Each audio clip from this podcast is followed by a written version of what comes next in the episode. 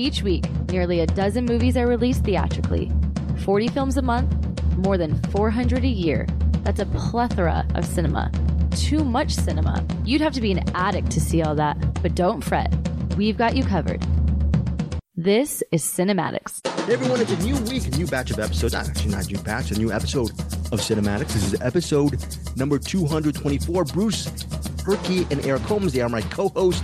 I say my co-host because that's such a very vain thing to say. They're not my co-hosts. They are the co-hosts of CinemAddicts. We are a threesome. This is where you're supposed to laugh, Eric Holmes. If I, if I- okay, there you go. No, threesome serious business. I do Okay. not laugh at threesome. you do not laugh at that. serious We- business. we had some Bruce. We had some business CinemAddicts business talk and find your film stuff before we started. Did I sound like a boss when I was trying to explain things, or or not? Yes, sir. You sounded like a boss. Yes. Well, and you know what the boss does?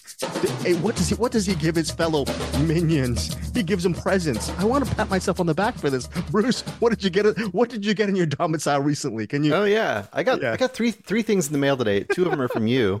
Okay. Uh, one of them, I didn't keep the box because it had too many labels on it, but the box actually Okay, my- said May December. And then uh, this is a, shirt that says a, film by Todd Haynes. Uh, I- I, don't know why Todd- you wear a shirt that says a film by Todd Haynes, but I guess I'm a film by Todd Haynes. I That's will good. fill it. I will fill it out, so I'll have more minutes than there is in the space for that. Uh, and then there's this actually awesome book, Todd Haynes, A Rapturous Process. Mm, And this this movie or this movie, this book is right.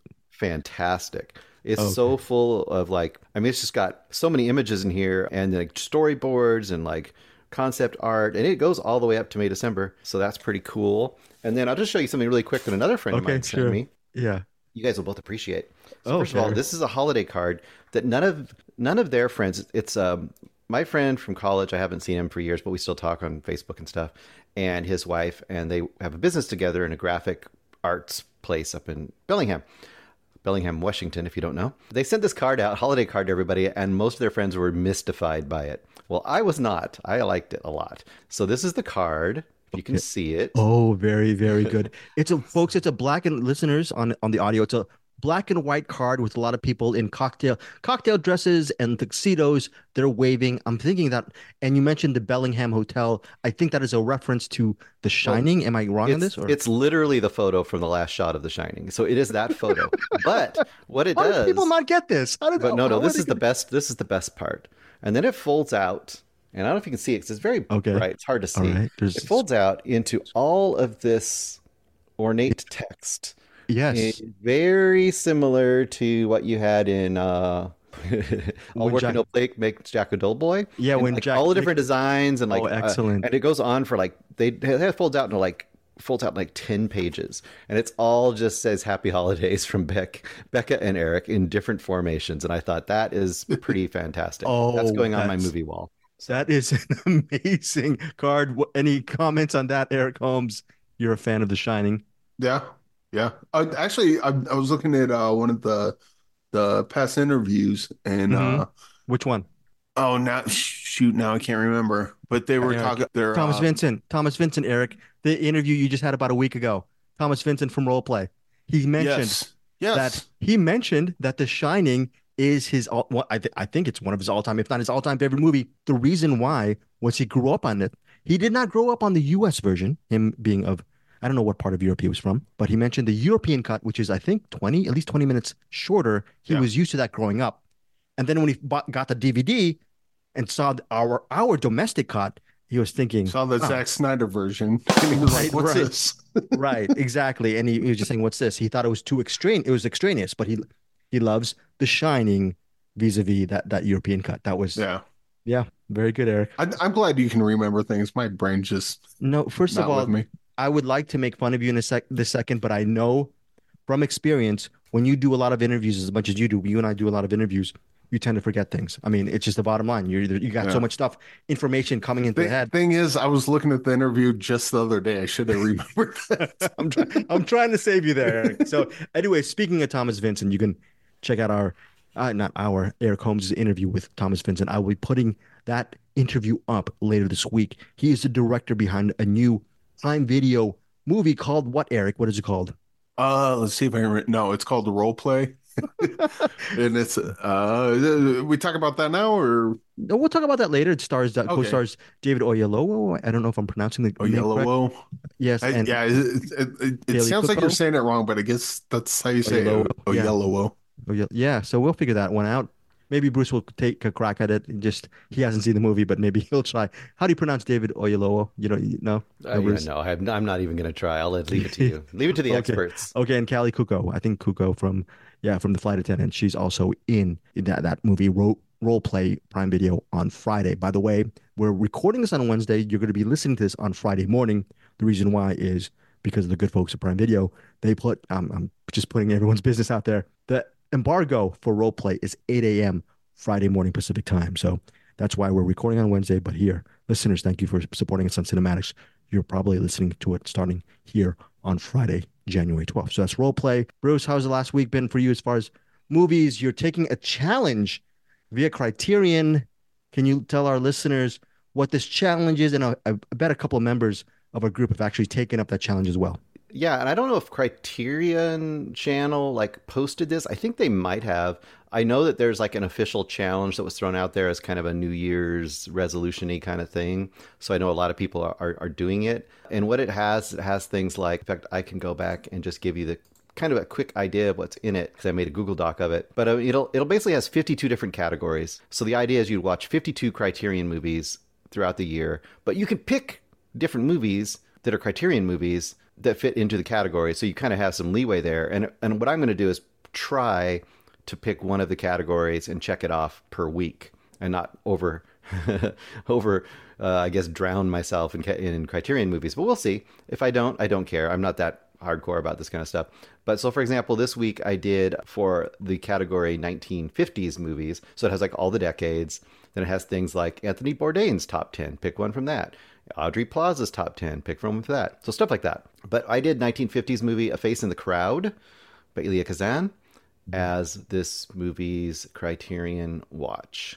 Oh, How was that watch for you as far as the picking that movie as far as the fa- the first challenge? Why was that your first pick Well, for that challenge? first of all, you're supposed to, if you can, try to pick movies you haven't seen. So this is one of those movies that has a couple things. First of all, I've never seen it. Second of all, I heard a lot of buzz about it from a lot of movie podcasts and people that I listen to.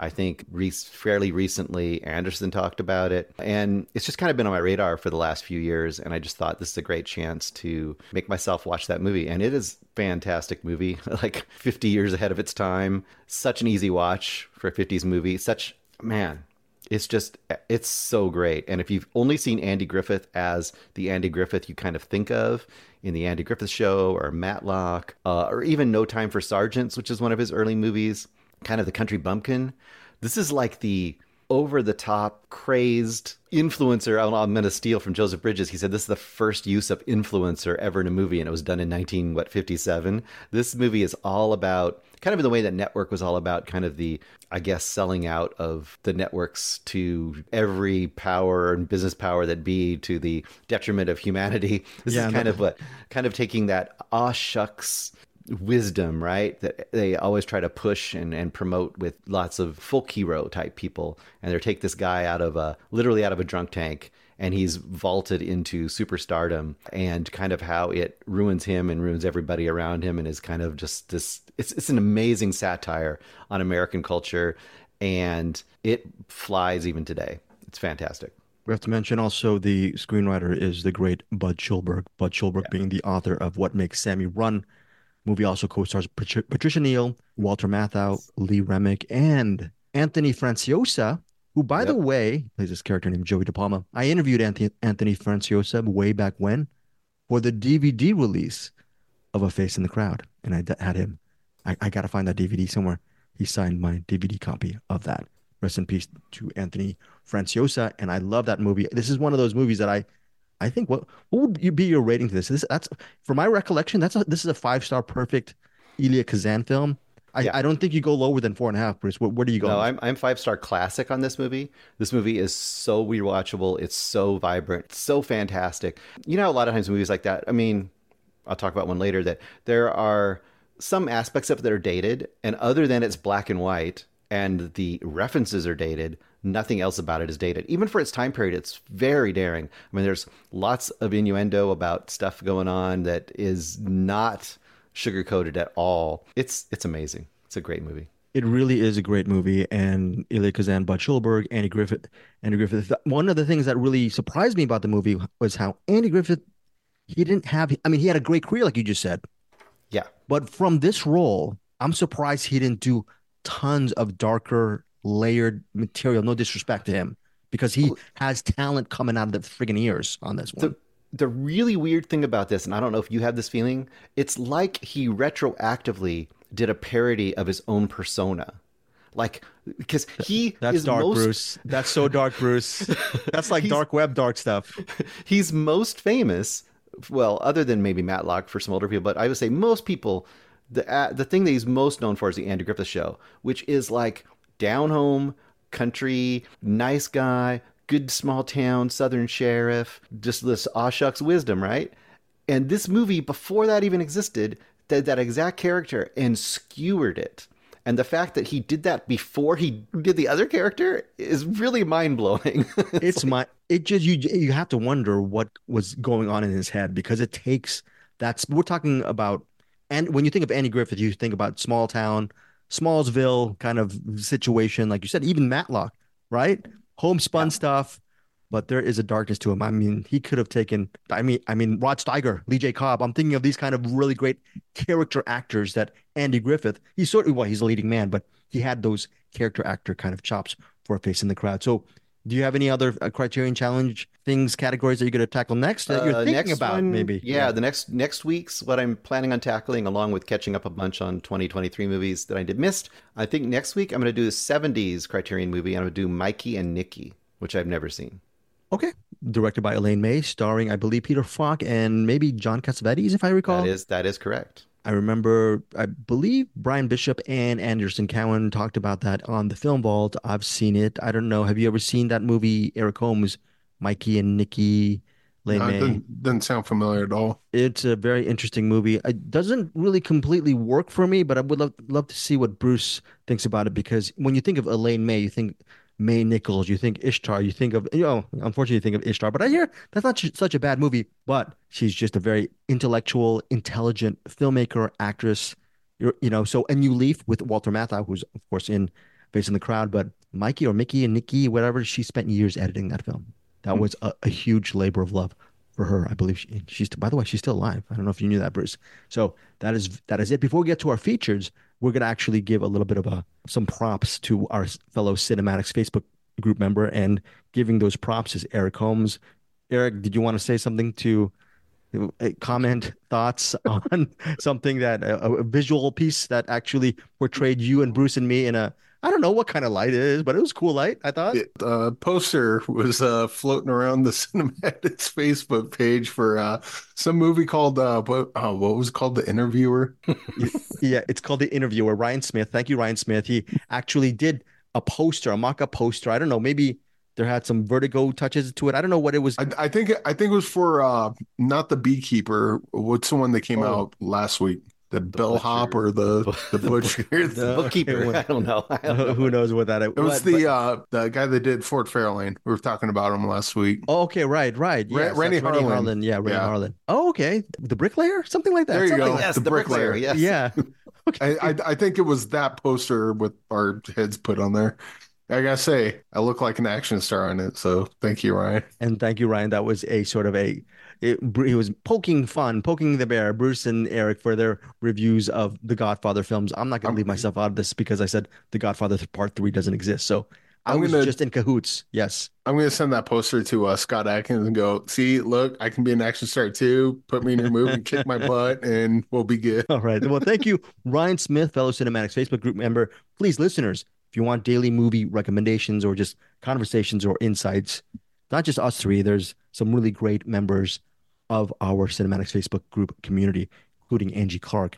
Towards the end of the program, we will be just honoring her selection of To Have and Have Not. I Can't wait to. All three of us have seen it, so I did a rewatch. I'm excited to hear what Bruce and Eric have to say for Bruce Purkey's What's in the Box segment. Now let's get to our featured reviews. Did he go this way or that that away? Nope. He went that way. He went that way is a movie starring Jacob Elordi. You might know him from what movie is that? Priscilla. Is that he plays Elvis Presley? And that movie's been getting some awards buzz, maybe sort of a little bit, but he's been getting a lot of buzz for his performance as well as, Cailee Sp- Spaeny, Spaeny as Priscilla Presley. So Jacob Elordi is in this, and also Zachary Quinto is in it, and it's based on a true story. And Zachary Quinto plays this guy who named Jim, and Jim is a very interesting fellow he, because Jim is a guy in his late late thirties, early forties, driving a vehicle with a chimpanzee named Spanky at the back of his vehicle, and he Uh, sees this. Is this a remake of uh, Any Which Way But Loose? No, you're not even close.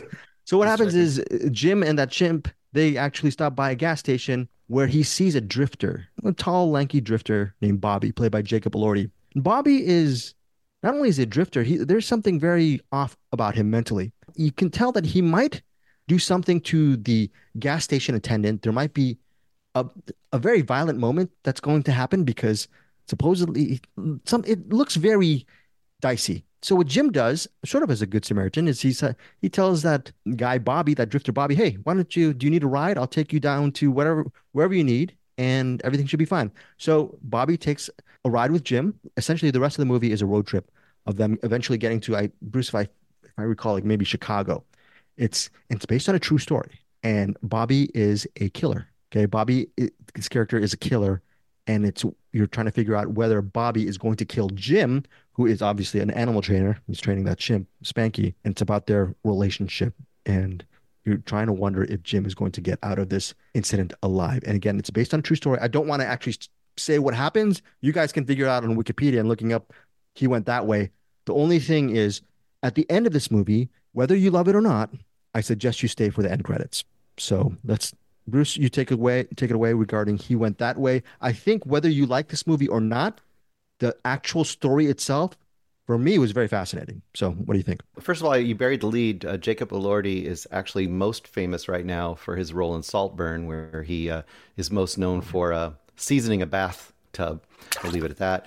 But um, yeah, this movie had all the ingredients to be really interesting, and for some reason, it just really wasn't very interesting. Uh, there's a few things that kind of it, it, it kind of meandered. First of all, to me, and I know it's supposed to be this shaggy dog road trip, right? Where you have guy just trying to cope with possibly a homicidal hitchhiker that doesn't really want to go away, and the chimpanzee in the back is this odd addition because you have this this whole element of the chimpanzee. And then from there you're just going kind of from place to place waiting to see how it'll play out. Now for me this is one of those movies that works. It kind of hinges on how much either the events going on from place to place are interesting or how much the characters are interesting.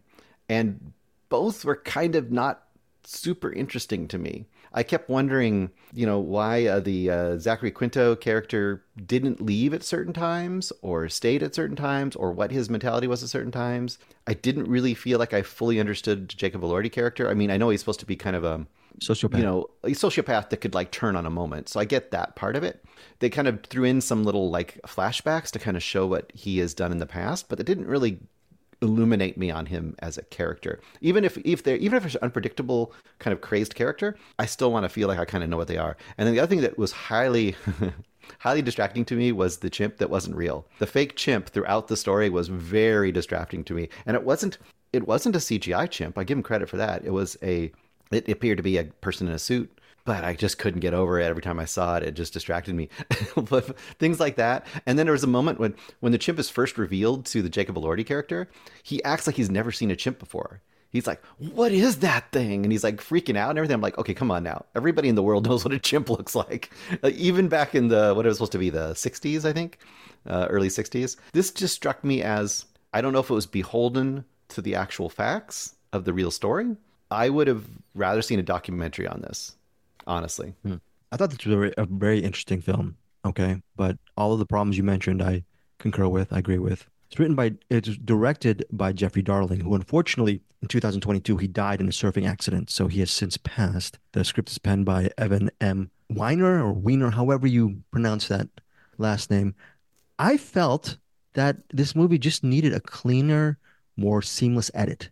There's no nothing wrong with having a meandering movie. Like we're talking about Wim Wenders and his road films, right? The great thing about his films is you they meander, but you're so involved whether it's whether it's the shot composition, the cutting, the performances. I found the performances here to be fine, solid. Yes, yeah, I agree. solid. And a lot of essentially, you can break this movie down.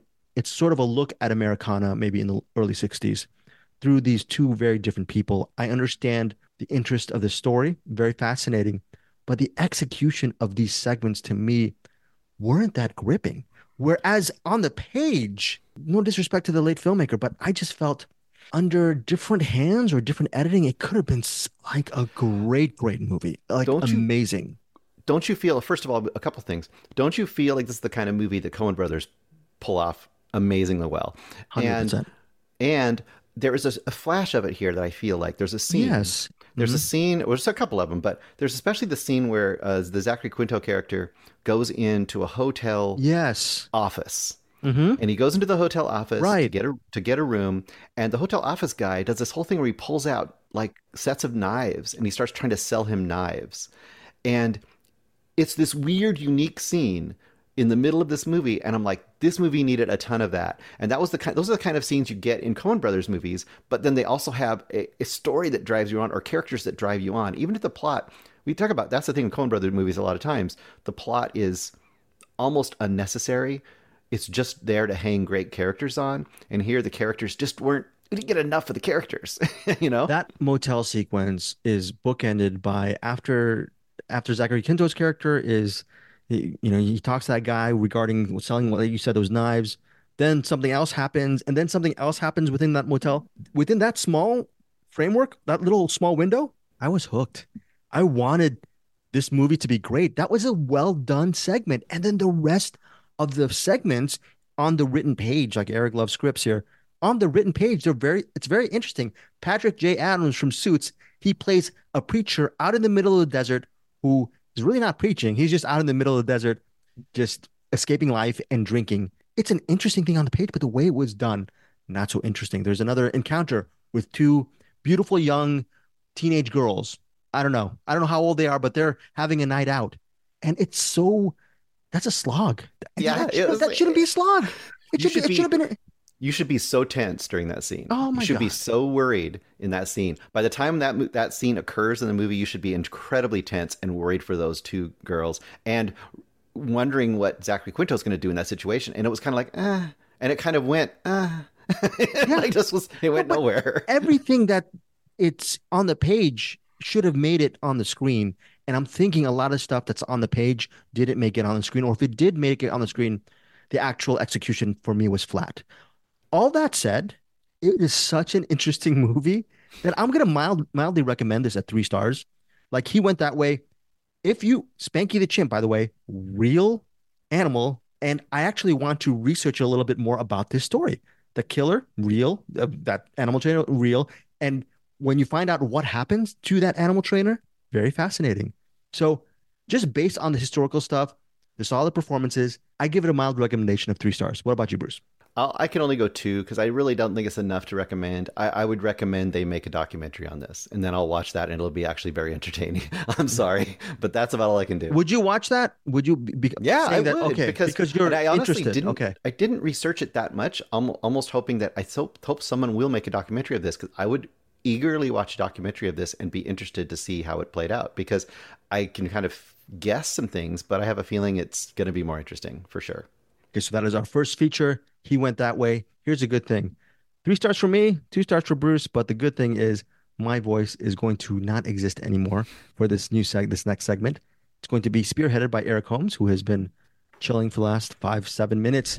Destroy All Neighbors, Eric. What is this movie about? Is it interesting? January 12th on Shudder. Good title, but is it a good movie?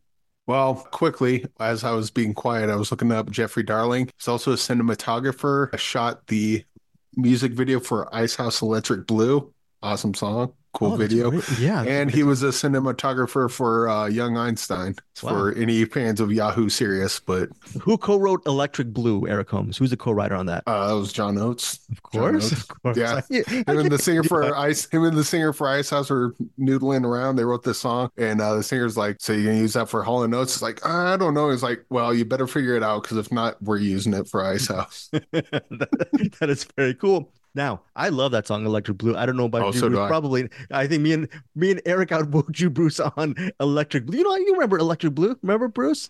Uh, I'd have to look it up. I'm sure I remembered if I hear it, but I don't. I, I could sing it for you, but No, then, yeah, yeah. then Greg would have to cut it out, so I'm not Okay, gonna. okay. So, Eric, what is Destroy All All Neighbors about? And yeah, take it away. It's kind of a, a cross between the voices with Ryan Reynolds with like a little bit of um, freaked kind of tone put into it. The Alex Winter movie, which Alex Winter is in this. I, I believe he plays two characters. He plays one character that's he's unrecognizable. I didn't even know it was him until I, I looked it up after. I was like, I wonder who the guy is that played that. And then Alex Winter shows up later on as a kind of a cameo role, more or less. Anyway, this guy he lives with his girlfriend and everyone they live in an apartment and everyone around him kind of takes advantage of him or bugs him in some sort of way. He's annoyed by it, but he doesn't want to do anything about it. And then uh, this guy Vlad, played by Alex Winter, unrecognized. Like you won't. He, he's wearing so much makeup, like you won't even recognize him. He moves in next door and he starts getting really loud. His girlfriend's like, "Why don't you just tell him to keep it down? It's not that big of a deal." And of course, like he goes over, and tells him to keep it down. The guy starts uh, does the Dennis the Menace thing. You know how like when Dennis the Menace is a a problem for Mister Wilson, he's like, you just want to choke him. But then when other people are around, Dennis the Menace seems like just a complete sweetheart, and Mr. Wilson looks like the a-hole. That's kind of that's kind of the situation this guy's in. He tries standing up for himself, and every time he does, either the people who he's standing up to attack him, and then he ends up killing them by accident, like trying to defend himself, or they themselves will do something and create some elaborate accident that will kill him. So basically, as he's defending himself, all these people around him are dying. Once they die, he tries to get rid of the body, only to find out that they're not dead. They start talking to him, and they're like, "What the what the hell?" So he doesn't know what's going on. Uh, ends up killing a homeless man on accident. Ends up killing another one of his neighbors, and then so now he's surrounded by all these dead bodies and once they're dead they like become his friends. And so they have like these uh you know they're basically just partying with a bunch of dead people. It, it's kind of unclear whether these bodies are actually because in the voices is very clear.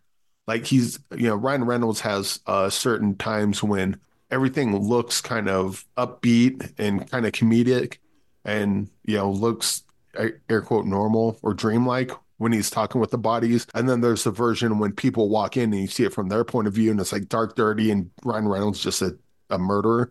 It doesn't really do that here. It's kind of unclear whether the bodies are actually talking to him or if he thinks they are. It's kind of leaning towards they're actually talking to him. They just stay quiet when other people are around. But either way, movie's very funny. And if you like, like I mentioned, the movie Freaks, like that kind of tone, or uh, like Tromaville or the Guar movies, it's got that kind of humor to it and that kind of fun to it. I'm not sure what else to talk about on this, but I liked it a lot. I definitely watch it again. Yeah, this movie is just like designed for me, right? It's like tons of practical effects, like imaginative practical effects. I like a lot of the people in here. Jonah Ray, I know him a lot from, well, he was in a Mystery Science Theater like reboot, and he was in um, Nerdist. If you ever listened to Nerdist podcast back in the day, he was on that. Alex Winter, of course, I really like him in Freaked and Bill and Ted. I guess probably most famously those two things. Freaked kind of was lost for a while, but I think Freaked has resurfaced now and is pretty easy to access. Kumail Nanjiani, a bunch of those people. And then I ended up absolutely hating this movie. I hated this movie. Really? I hated it. It was so, first of all, it just didn't work for me at all. I, I hated the main character. You know how you hate sometimes hate the main character, like the Beau was afraid, which I love. Yeah. kind of hated the main character. I hated the main character. I, I just did not sympathize with him in in the least. It was something about this movie. The tone just didn't work for me. It was like it was like screaming at me constantly. And I like a good, loud, crazy movie like Evil Dead or Dead Alive, you know, all these kind of special effects laden, like crazy, wild movies. This movie just was like screaming at me to try to tell me how funny it was. And I was not, not digging it at all. It was just distractingly loud, obnoxious, annoying, and for me, it was aggressively unfunny. I was oh, hating Oh. my life watching Well, this Bru- movie. Well, Bruce, you need to conform to my thinking because that's what rock and roll is all about. Conformity. okay. Bruce, Bruce, it's 85 minutes. Was that 85 minutes too long for you? Was it a huge slog? Was it tough It- getting through this movie? It really was. At- By the time I got to about the third, a third of the way through this movie, uh, first of all, when Vlad pe- appeared, Vlad is the main main neighbor that starts all the trouble that he kills first, who is played by Winter. I hated the way he was playing him. It was just, it was over top and over the top in a way that was obnoxious to me. It just just grated on me, grated on me so hard. It, this is like you know how A- A- Adam Sandler movies sometimes they just hit you right, and sometimes they're just as obnoxious as can be. This was on that side to me. And I like some Adam Sandler movies that people think are obnoxious. I like Little Nicky. I can't defend it. I like Little Nicky. Bru- Bruce, a couple. sorry, Eric. Go, go Oh, ahead. go ahead. Okay. Okay, I, I. I, was going to say, I, I understand what you're saying about the main character, and normally I, I would hate that character, but I think that was kind of the, I, I think where I kind of give him a pass on this is that's the point. Like it's him, he starts off that way, and throughout the movie, slowly overcoming that, so I can kind of deal with that. But whereas like uh, other characters of like him in other movies, they start off that way, they stay that way. There's no growth there, and I just it's like, dude, get over yourself. Like you know, but I I was definitely I was definitely like clawing at the screen early on. It's like, dude, just get grow a grow a pair and do something about this. And, but then once he did, that's when everything goes. I, I'm surprised you don't like this. No, I'm I- I'm, I- I'm, I it. extremely surprised about it. Yeah. Bruce, on the counterpoint, uh, and to Eric's point, do you, as much as you hated this movie, can you see how it can become uh, beloved by others? Meaning that it might not be your type of movie, or this is like, yeah, hey, I mean, I suppose it's just like I mean, like I love Psycho Goreman, but I know a lot of people don't like don't like that style at all. And uh, to me, you could compare them and say they're the same. To me, they're not. I think Psycho Goreman is like is witty and interesting and clever, and this movie is just like punching you in the face. Like, wasn't that funny? See how he flew at the screen at you? it's like so that's why it just didn't work for me. But I can yeah, I can see. Uh, once again, it's comedy, right? Or comedy and horror are, are a lot of it is taste and like the flavor that you like or don't like. And this for me, I do not like this flavor at all. It's it makes me want to vomit. It's terrible. Well, another thing I liked about it is the the end where because the one of the things he's doing trying to do is write his prog rock opera, Mm. I guess, or a prog rock album. I really love the music in this. What like it, I hate it, or did, nothing? Did not. Did not Oh, either. Jesus. No, What the I hell's mean, wrong with And once Bruce? again, it's like a Tenacious D. It's another example. I love Tenacious D. Did not like this. Hated it. well, Hated Eric. Eric, destroy all neighbors. You're talking about the prog rock. If it's on, I I mean, are you going to listen to the music after watching this? Because you said you like the music. Yes. Well, okay, so this is a, Yes. something like if it's on your phone, you're gonna listen to it. Okay, Eh, because you're a prog rock fan. Is that is that it? Like no, I. I, I just like the music. It reminded me of kind of like a like Bill and Ted's version of prog rock, I guess. But I, I still dug it. What is your rating? I go five stars. I definitely watch this again. And I, I guess I got to uh Oh, hold on, Eric. Eric, you know five stars. I know. I, I throw this around too. Five Yes. stars is like a really high rating. That's like five out of Yes. five, right? And, and it's a it's a five star movie because it's I just mean, it's not six point nine, but it's still five stars. is pretty good.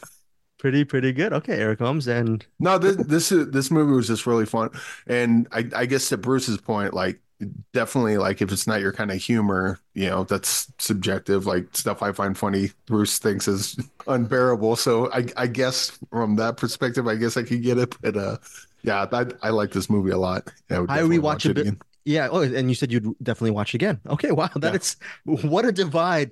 Bruce, are you gonna be nice? Even though I mean we've been doing this for three and a half, four years. You gotta throw Eric a bone. Maybe give it three stars, three and a half stars, a little bit. Go, go on Ha- that ha- little- half a star.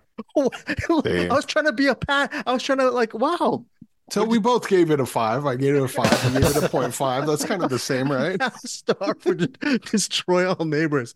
Wait till Ryan Smith listens to this episode. I don't know what he's going to come up with. I wonder- with the poster.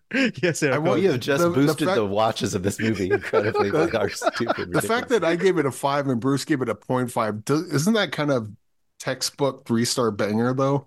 Uh, no, I mean, yeah, that's kind of good. Who knows? You know what? Let's figure out what people went to. You see it on Shudder on Friday. Hit us up. Is it a five star film? Are you Oh. agreeing with Eric, or is it a half star film for Bruce? Yes, Eric. Bruce, what did you think about the that Foo Fighters movie, the Studio Six Six Six? It's fun. I I, I thought about that because they're kind of similar. I like that one. Okay, I, I was okay with that one. I, I kind of thought it was mild recommend. Yeah. I know a lot of people hated it. I- I- Because I'm thinking of like a bunch of similar movies, and you like all of them, but not this one. I'm trying to, No. I'm trying to like mentally parse out why. But well, remember, I mean, you, like you said you no, said why, but say, it's still, it was like you served me a dish and I go like that's all the stuff I like, and then I taste it and I'm like, what the heck did you do to this? It tastes terrible. that's exact. I mean, I don't know. It just it hit me and it, and it and not only did I not like it, but it angered me. it angered me. it that I was angered you. it. It angered. This is the biggest, folks. This is the biggest divide we've ever had. When we were movie mainline, then find your film, then CinemAddicts, and who knows what other movie title we're gonna come up. I- I want- a historic moment. His- I want. Greg to watch this and be like, yeah, it's three stars or four stars because that's a Greg three stars. yeah, exactly. You know, I'm gonna have to see it. I, I'm gonna have to see. I'm not gonna say I'm. I'm gonna break the tie, but I'm gonna add to this think- dialogue Well, there, there was a movie that and I can't remember. Maybe it happened a couple times where Greg liked it and Bruce liked it, or vice versa. And then I had to come in the the following week to break the tie, and I was just right down the middle, so it didn't really Yep. help.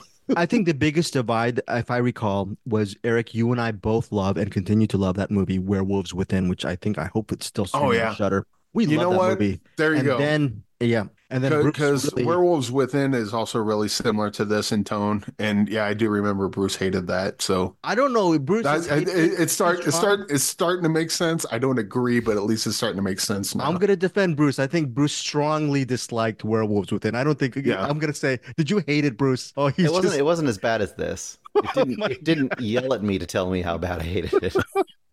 this movie constantly is yelling at me. That's I'm old. I don't want to be yelled at anymore. Destroy all neighbors has become destroy Get all off my lawn, movie. destroy all critics named Bruce. Okay, let's our next feature. I can't wait to see this movie. By the way, our next feature is role play. Stars Kaley Cuoco and Kuko. I don't know how to pronounce her name. I apologize. folks. Cuoco? Kuoku. Kuoku. I'm sorry. And then David Oyelowo. Oh, Yellow Wolf. Oh, yeah. Okay, so uh, you want me to do the? Okay, so Kaley, she's an assassin. It's already okay. It's not a spoiler. The beginning, she takes out a an intended mark. After she taking out the uh, intended mark, she goes back home and she's well, she's a suburban mom and with a career, supposedly a career where she jets around all over the place, and her kids, her two kids, and her husband don't know she's really a cold-blooded assassin. The husband, dad, is played by David Oyelowo. He's really nice and just uh, genial, and they have a really good relationship. They decide one night to have a night of role playing, hence the movie title, Role Play. And that is interesting because I have not seen all of the film, but I'm about 35 minutes into role play, and it's still getting the story going. Uh, regarding, we all know it's not a spoiler that obviously the husband's going to find out that she's an assassin, and what do, what do they do with that secret? But I'm 35 minutes in, and so far I'm really enjoying this movie.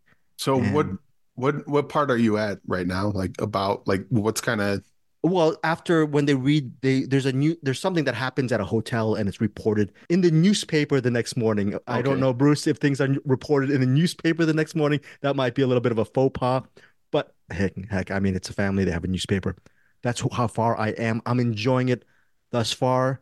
The person who should really be speaking on this is Eric Holmes, who interviewed Thomas Vincent, and most importantly, he actually saw completed role play, which is 100 minutes. What did you think, Eric? yeah. So yeah, I guess the the incident I, I won't get into exactly what happens, but uh Kaley's character and uh David Oyelowo's character basically so she it starts off she does the the assassination thing that you said and she's supposed to go home and she's kind of like hey uh I'm you know I'm gonna take a break I'm I'm done with this for a while or forever or whatever and she's just gonna do the family life and then her and uh, David Oyelowo are trying to reconnect, and they want to be like, "Hey, let's go this, let's go to this place, and uh, we'll pretend we don't know each other, and we'll pick, we'll hit on each other, and go to the hotel or whatever." You know, some kinky thing. I haven't been in a relationship long enough to where that would make sense, but it seems like great fun. But anyway, so uh, Kayla gets there first. David Oyelowo, the the husband, he's kind of running late, like in traffic or whatever, and then Bill Nighy shows up and starts hitting on on Kaley. You know, just Yeah. uh, old man, like, ooh, you're a pretty old lady, or you're a pretty young lady, blah blah blah. Can I buy you a drink? That sort of thing.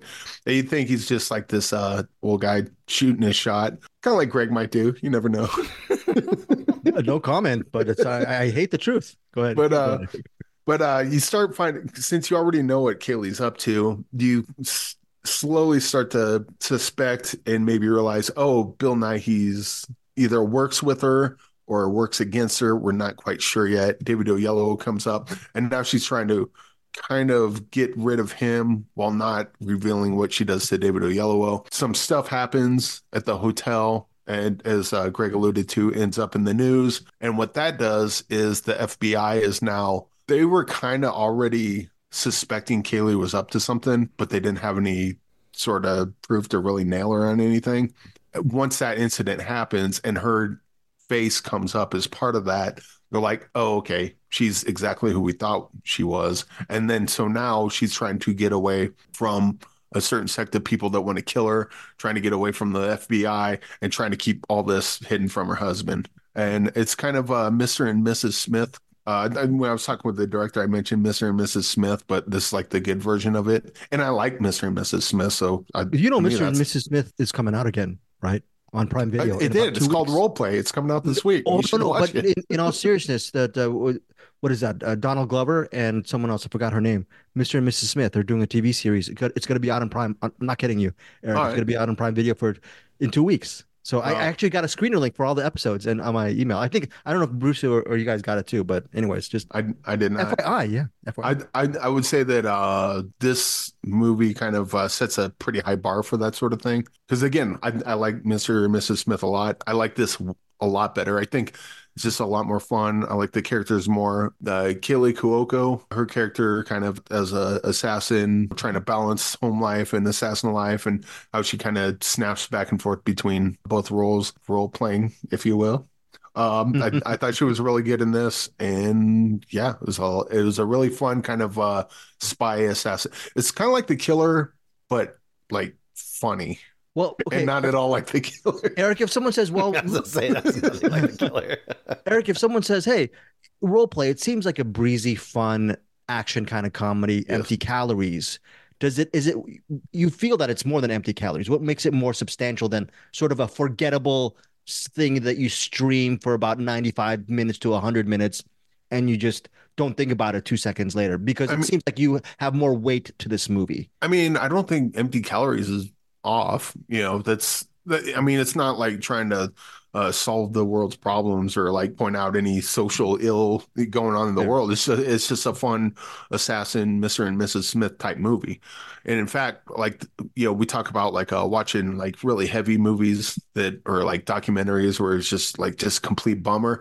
This is one of those movies that you can put in.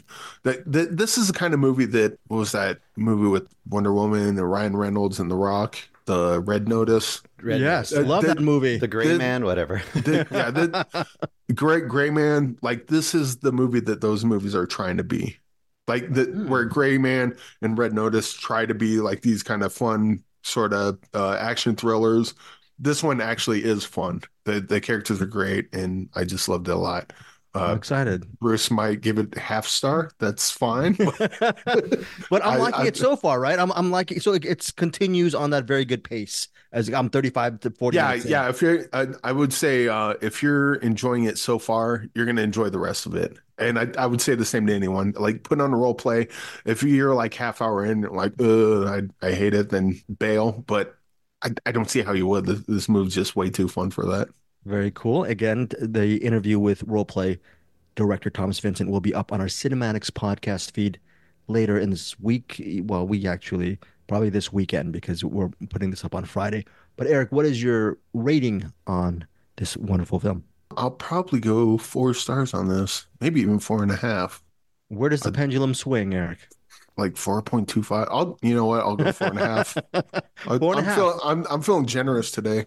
Okay, I- I- four and a half 'cause, like, stars. like watching Destroy All Neighbors and Role Play, like I think just both movies in general were extremely fun, and both of them like were a nice change from the uh, bummers that we've talked about in the past and some bummers that we will talk about in the future. Oh, right. Yeah. Right. Definitely, definitely some bummers we'll talk about in the future. You know, And I'm by the gonna- way, bummers doesn't mean they're bad movies. Usually great movies. You know, some Okay. sometimes you need a little palate cleanser, and I, I think both these movies fit that role. Okay, before we get to our box movie, we're going to do a very some quick recommends, some sort of ve- very quick lightning rounds. I think the first lightning round will be Bruce's mini review or just thoughts on 20 days in I am mispronouncing this Mariupol, Mariupol? Mariupol, I think. it is. Mariupol? Yeah. Yes, Which, what is uh, this? Hey, talk about talk about a bummer. a good movie that's a bummer. This is like the the poster for that for sure. I might have might have brought me up a little bit though from Destroy All Neighbors, just slightly. Uh, Jeez. anyway, uh, this is directed by Mistilas, Mistislav Chernov. It's about the best I can do with that name. And this was suggested, I think I saw Mitch Burns mention this and a couple other people on our Facebook page. Mitch said that he watched it and, and hadn't cried more, but thought it would probably be the winner of the Oscar for international or for documentary probably. It, I don't know if it's even nominated or I don't think they put out nominations yet officially, but uh, it could be. It's the kind that they like to nominate.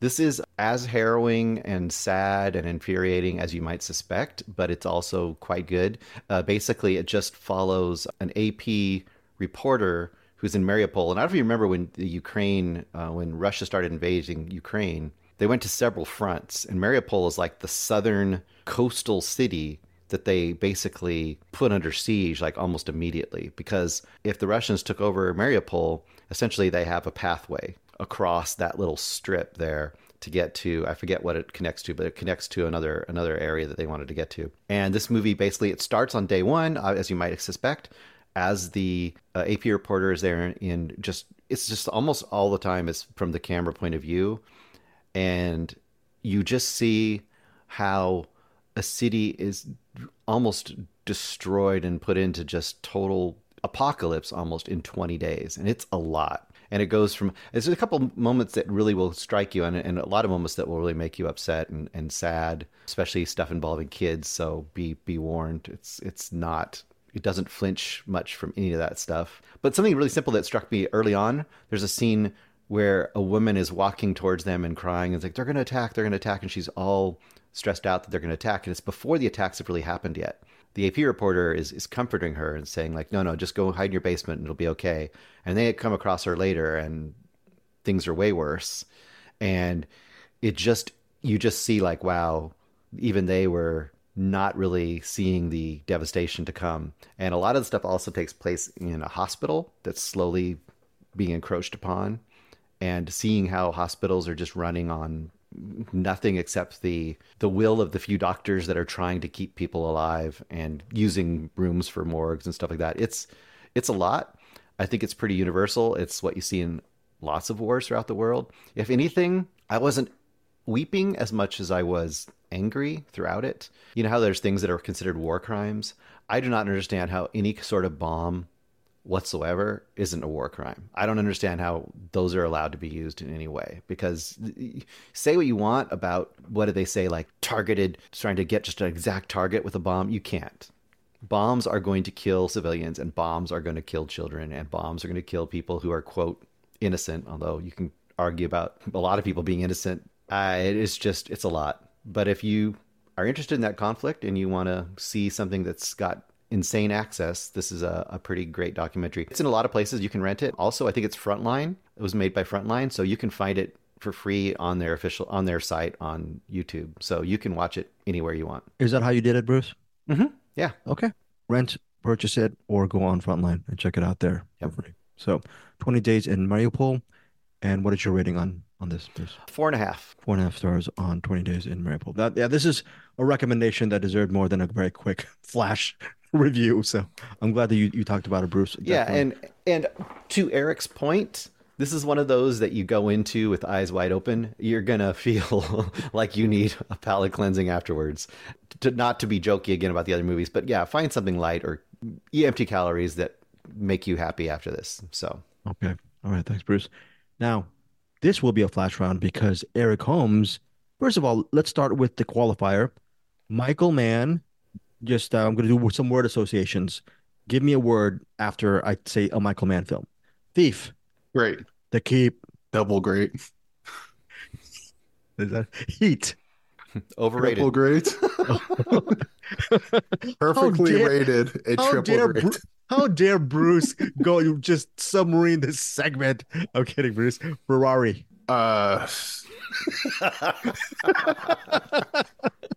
Look, okay. Destroy all neighbors. no, no, no. Eric, you like a lot of Michael Mann's films. Yes. Well, how about Public Enemies? Word I love. Public Enemies. Okay. I, I know a lot of people hate that movie. I love Public Enemies. Collateral. Love that. Band of the Hand. I don't think I saw that one. Band Oh, of the Hand. Yeah, he produced it. Yeah, that's uh, something that. Yeah. Was, uh, Oh, didn't he do Manhunter? No, he didn't do Manhunter. Did he do? yeah, Yeah. you did Manhunter. yeah. Manhunter. Love, love Like- Manhunter. Man, Manhunter was one of those. It took me a while because I was so used to the uh, Jonathan Demme, the Silence of the Lambs, that when I saw Manhunter, I was like, "This is weird." I'm like, "That's not Hannibal Lecter. That's not Anthony Hopkins." But like once I got into it and watched it a couple times, I kind of grew on it, and I think I like Manhunter more than Silence of the Lambs. Okay, so we've already established that you are a Michael Mann fan. You like his movies. I'm assuming you also like the even, even the Insider. I'm assuming. I might right? call myself a Michael fan. Michael fan of Man. What didn't work regarding Ferrari for you? I think same deal with Gran Turismo. Ford v Ferrari exists, and that's the that's now the bar, and neither Gran Turismo nor Ferrari has cleared that. Now Ferrari does, and first of all, Ferrari's different story entirely. Like it's you know Ferrari's uh, Enzo Ferrari is in Ford v Ferrari. Gran Turismo's about the video game people racing the you know that whole thing, but they're all all three are kind of like in the same kind of ballpark. The races are cool in Ferrari. There's a crash early on when they're doing a test run where the car just goes flying. That looks cool. And then there's an absolutely horrifying crash towards the end that you'd probably hear people talk about. That's it, it goes quick, but man, that was probably the part worth seeing. But also at the same time, you kind of don't want to. There's certain parts in this that stand out, like with with Heat. You know, the the shootout outside the bank at Heat is like one of the big standouts in it. course, like yeah. people talk, like even if you hate the movie, like that shootout, like th- how do you do a better shootout? I, I don't think you do. Well, except maybe in Miami Vice, there's one in there, but you know that was also Michael Mann. But like, eh, so you have like all those bits, and then the stuff in between, like the between Enzo and his wife, and like all the all the family stuff, and it was just stuff I don't care about Mm. and and there's a little bit of uh, personal stuff in Ford v Ferrari, but it's tied to the it's tied to the story in a way that I do care about. It builds character. It makes me root for him more or hate him more or what, whatever the case is. And then you throw in the car races, and those are great. And Ferrari just doesn't doesn't quite live up to that.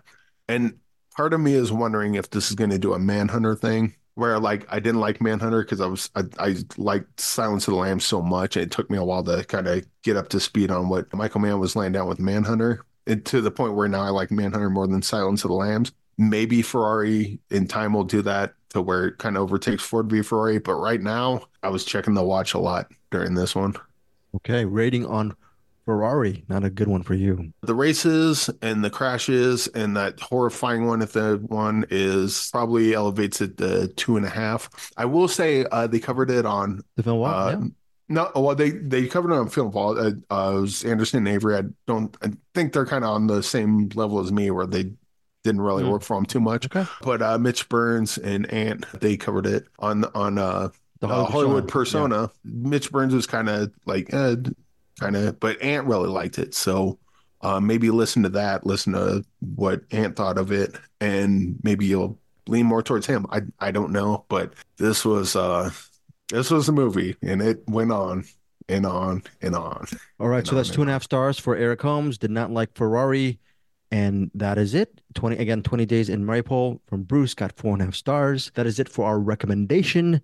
As every single week, what we we do is uh, we have some really great musical interludes from our buddy Peter Beta, Peter Beta over at the Middle Class Film Class or Middle Class Film Class with Tyler Noe and Joseph Navarro. Eric Holmes, what do you love so much about listening to Middle Class Film Class? Uh they got a oh the uh, the, The podcast, podcast, yeah. they were prompting me to said tell them to drop something. I, I don't know. I, I I just like them, and they they they've recently been doing those. Uh, they have those little shorts where they have the uh the games that they do. Yeah. Like the the director games and the we'll we'll give you a name of a of movie that it used to be called and what what's it what do we know it as? That that's always fun. You know, the recommends, the movie news. It's a full meal. They got everything. They got everything middle class film class. We also mentioned the Hollywood Persona with Mitch Burns and Ant. Film Vault, some really great movie podcast, which begs the question. Why are you guys li- listening to us in CinemAddicts? You should be listening, right? Right, Eric? They should be listening to these podcasts. What do you think, Eric? You're in the courtroom. That's that's I- your thing. I mean, you're not wrong. I, I will say I had a dream, and I can't remember exactly what happened, but Tyler Tyler Noe was in it, Mm. and it wasn't a sex so- dream, so it's it's not weird. Well, it probably is now that I just said that, but Tyler uh, Noe is a co-host of Middle Class Film Class, folks. Yeah, yeah. I, I wish I could remember what the dream was, but he was in it, and Oh, it, was- it was like it was like in a s- it was in like a setting where I I was at my house and he kind of showed up or something. It was it was weird. Okay. Very I, I wish I could remember it, but I can't. Okay. That, All that's kind of how dreams go. dreams go. Yeah, and they go better with some music. Pete, drop that beat. Remove your hand from the box, and you die. What's in the box?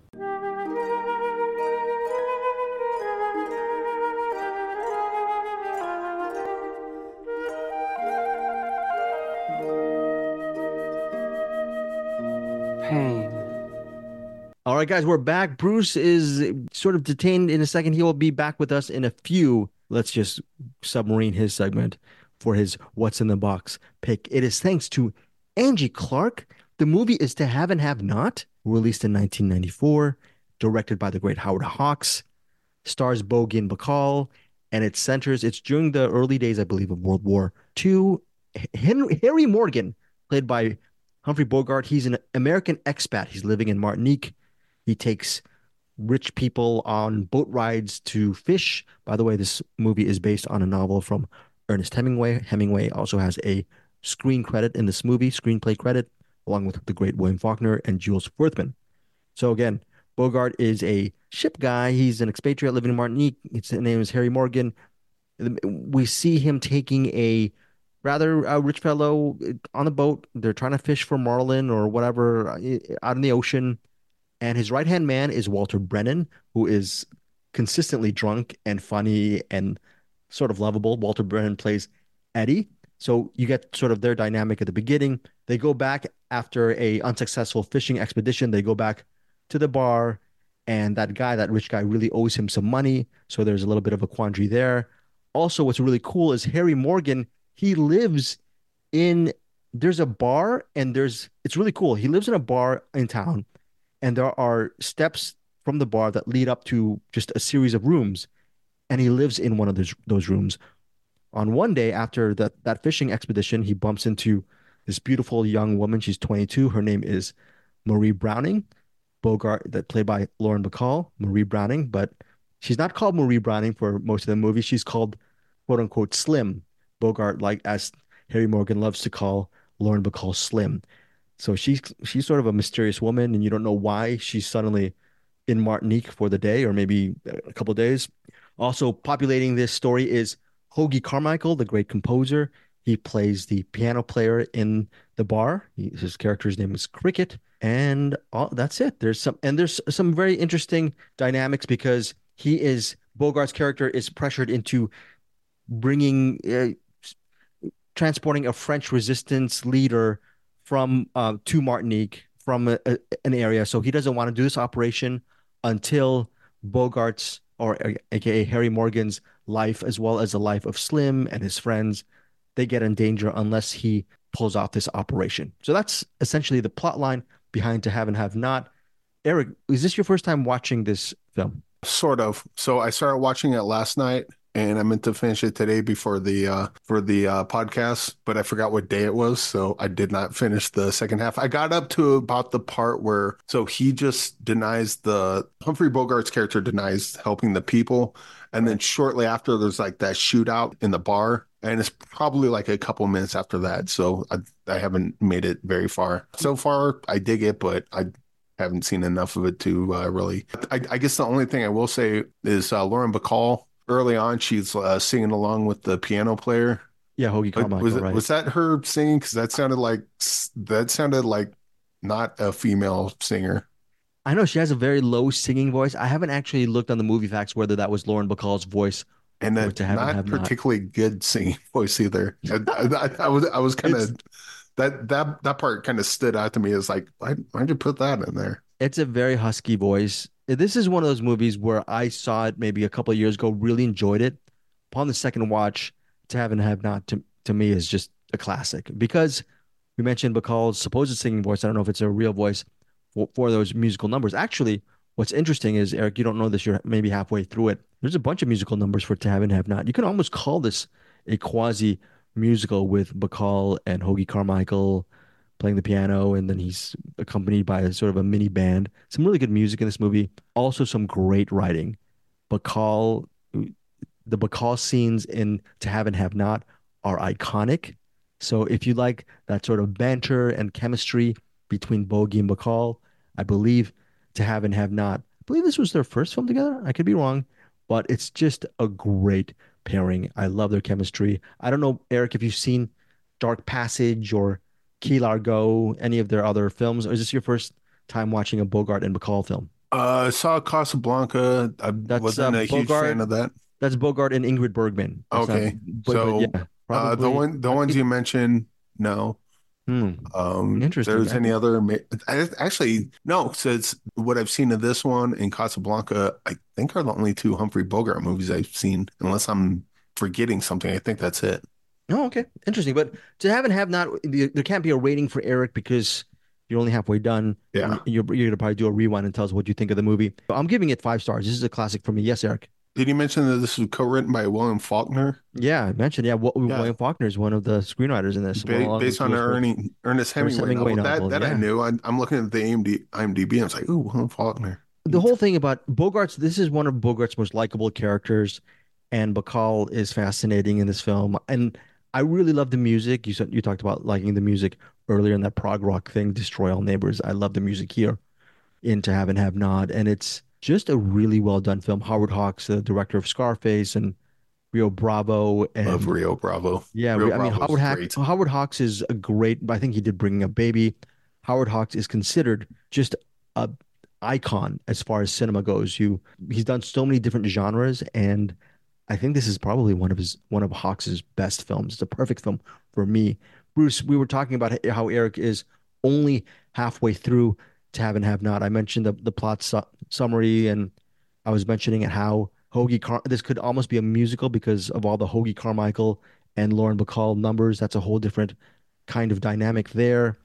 And this is, I think, a must watch, especially if you want some sort of knowledge of Hollywood history, but Hollywood history that is enjoyable, meaning the the witticisms or the dry wit of Lauren Bacall's lines along with the lines of Bogart. I think it's just this was a five star film for me. It's just on the second watch. I think I probably would have rated it lower, but on the second watch, it's so amazing to watch. Did you feel that that high on Tab and Have Not upon your first watch?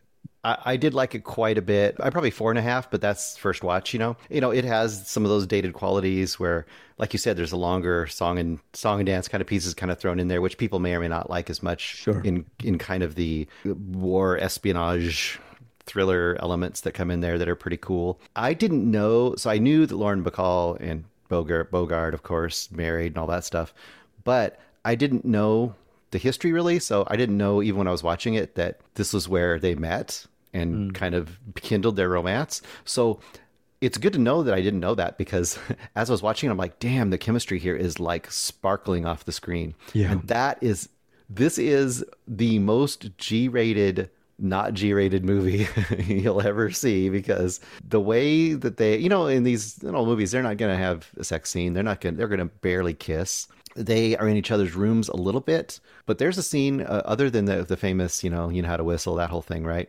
You just blow. There's there's a scene where she sits on his lap and then they and she kisses him and you're just like, my gosh, these two, if they're not in love, they're the greatest actors ever. I mean, you could tell something's gone. Just the way he called her slim and stuff. It's it's it's quite something. So I think if not for that alone, to see, you know, they talk about screen chemistry, and you're like, what does that mean? Watch this movie, and you'll see what it means. it's amazing. Uh, uh, look, and I think the chemistry between Bogart and Walter Brennan is on Yes. point as well. Yeah, He's- Walter Brennan's great, and he's he's great in a lot of movies, but he's he's pretty top notch role for him. Yeah, this is a great Howard Hawks film. I think this is one of the, thank you, Angie Clark, for suggesting this for Bruce Purkey to pick it out of the his his box. And it's I think it's just a great selection. I don't know what else to say about it. this has, like you said, espionage, this has comedy, suspense. It, it's it's got to be one of the best like knockoff movies ever made, right? Because it's essentially a knockoff on Casablanca, with Right. one of the main Yeah. the main actor of Casablanca, and it's like let's just remake it somewhere else and not call it Casablanca. And I can't think of many other knockoff movies that are within like a few years of the movie that made it famous and having it be such a great movie. So it's it's pretty fantastic. You even had the you even had Sam, right? This time he's called Cricket and he's not it's, black. It's, it's, he's it's, just a it's almost a straight ripoff. I mean, it really is, but it's it's a ton of fun. And there's some really great weird little scenes in here too. Like there's a scene where they have to do surgery on a guy in a basement, which well is done. Yeah. amazing and doesn't need to be there, but it, it it's a really great scene. And I was thinking when I was watching it, the other woman who's like the the wife Dolores of- Morgan, right? yeah. And I was thinking while I was watching her, I'm like, wow, she's really beautiful. Who is this starlet? And then I'm reading like, oh yeah, Howard Hawks was trying to hit on all he was known womanizer. Of course, He was trying to hit on all the women. Uh, and originally he was trying to get Bacall? Bacall. He was trying to cut her roll down so he because he was having an affair with the other woman. And Wow. then uh, Lauren Bacall was just too good. They couldn't do it. they, they had to keep her. He was one of those gray fox type of guys, just those debonair directors. Yeah, that's one that's one term for it. that is Another one. another term might be creep. yeah. okay, right. Howard Hawks, all time creep, but also great filmmaker. Also great, great filmmaker. So that is to have and have not. Five stars for me, four and a half stars for for Bruce Purkey. We're closing the show right now. Bruce, for what's in the box, are, are you going to pick something that we're going to go in two and a half weeks? Maybe you should because Sure, I week- will, and I will forget about it, and then you'll tell me about it. Okay, oh we're gonna we're, before Bruce gets the thing out out out the box. Just FYI, Bruce BrucePurkey at gmail.com if you want to recommend some movies to put in the box. Also, or join our CinemAddicts Facebook group and hit Bruce up there for that one. And Bruce and Eric, we're we're we're not gonna have a we're gonna have a quasi show next week here on CinemAddicts. We're gonna cover some new stuff too, but a lot of that will be some recent Eric Holmes interviews for next week, and then also some fresh reviews from Bruce, possibly Eric, on movies coming out. So it's going to be an interesting episode, and then we're going to be plugging something else. We're going to be talking about our our favorite films of 2023, but that not that won't be next week's episode. We will we will, we will talk about why next week on for next week's episode of CinemAddicts. Bruce, you have your what's in the box pick? Yes, New York Ninja. New York Ninja. Never heard of it. Who who in the heck gave you that recommendation? I don't know who suggested it. I think I might have put it in the box, but it was a movie, if I remember correctly. This is a movie that was resurrected by one of like Vinegar Syndrome or somebody, Shout Factory or something. I think it was a movie that was kind of made but never finished. And then in 2021, it was like reassembled and completed. I don't know the exact story, but it's it's I think an 80s movie that didn't come really fully to the light of day till like 2020, 21. Yeah, it says here, uh, directed by John Liu and then redirected by Kurtis Spieler. So that kind of lines up with what you were saying, like maybe almost done movie that someone came in and finished, perhaps. And I think it's supposed to be kind of in in line with something like Miami Connection as far as like just pure fun. Cynthia Rothrock is in it. Oh, Cynthia Roth. Oh, I'm sure you've seen your share of Cynthia Rothrock movies uh, growing up, right? You love those, and Jeff Speakman, The Perfect Weapon, all of these type of actors that I'm sure Bruce never paid too much attention to back in the late '80s and early '90s. But Eric, I know you know, I'm sure Eric Holmes probably would one day just wants to do an entire episode devoted on Michael Ironside movies. That's like that's that's kind of uh, or Sho Kosugi movies. How about that? Definitely Sho Kosugi movies. How My, have we not- I'd, I'd, I'd be cool with some uh, Michael Ironside movies, though. okay, we got to do. Well, the reason why I say this is because we started off movie mainline with Luce Lacow, and he's great guy. So we were we we did that for a little bit, and then we transitioned to over to Find Your Film podcast, and now, you know, Anderson left, but he's never really left. We love you, Anderson. We always love you. You're always part of the team. Then Bruce and Eric moved over to CinemAddicts. So we've had all these sort of podcasts over the years. The only thing, my little pitch to you listeners is if you've been a loyal listener to CinemAddicts, thank you so much. We are continuing to remain on this program, but the business I was talking about before we started recording the episode is please, if you can, subscribe to our YouTube channel, Find Your Films. I will leave that link on our thing. Just become a subscriber, help grow our community that way because that will house both the Find Your Film podcast, the CinemAddicts podcast, and a lot of different movie stuff that we're doing. So Unfortunately, Eric does not want to grow our subscribership because how many subscribers do we have right now on, on Find Your Film? Find Your Films, do you know, I Eric? I believe it's uh, the perfect amount, 69. 69. Hopefully, All uh, you our next- subscribers, you're at the perfect amount. perfect amount. But obviously, we need we need a thousand subs to get to, to have all that, that cash roll in, Eric Holmes. Don't you want that big mounds of cash that we're going to be rolling in Well- with a well, thousand it's Bru- subs? As Bruce pointed out, uh, we can always get to 690 and then 69,000 and then 69 Okay, million. very good. eventually. So, Glass half full, Eric Holmes. Very, there- very there's good. always uh, there's always new frontiers to cross. Yes, new front, and thank you guys for sharing those new frontiers that we cross cinematically on a given week.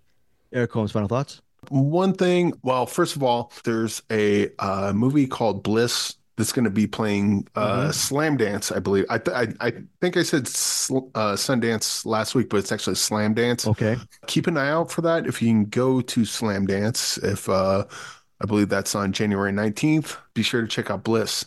And I believe uh, Slam Dance is also doing a similar thing that Sundance is doing, where once they play, they'll have like the Slam Dance channel where you can go and watch the movie. But keep an eye out for Bliss and Virgil Bliss, along with uh, the interview that will come uh, shortly before after its uh, premiere.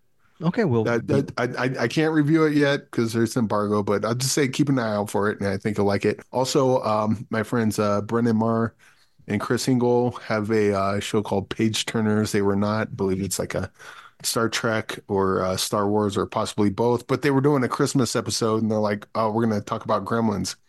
Hey, Eric likes Gremlins. We'll get him on there, so uh, there'll be a link to that in the uh, show notes, I believe. okay. Well. Listen to that Gremlins episode on what is it called? Page turners. Eric Holmes. Page Turners, they were not. Page. Okay. Is that- yeah. Cool. Send us that link. That'll be on our show notes. to Get yourself some more of that good old Eric Holmes. Bruce, what do you got to say before we go? Uh, I guess if anyone's feeling the need to make another movie poster, you can always go for Make Greg Sember. okay. And with that, folks, here's Claire. Goodbye, everybody. Thank you for joining CinemAddicts.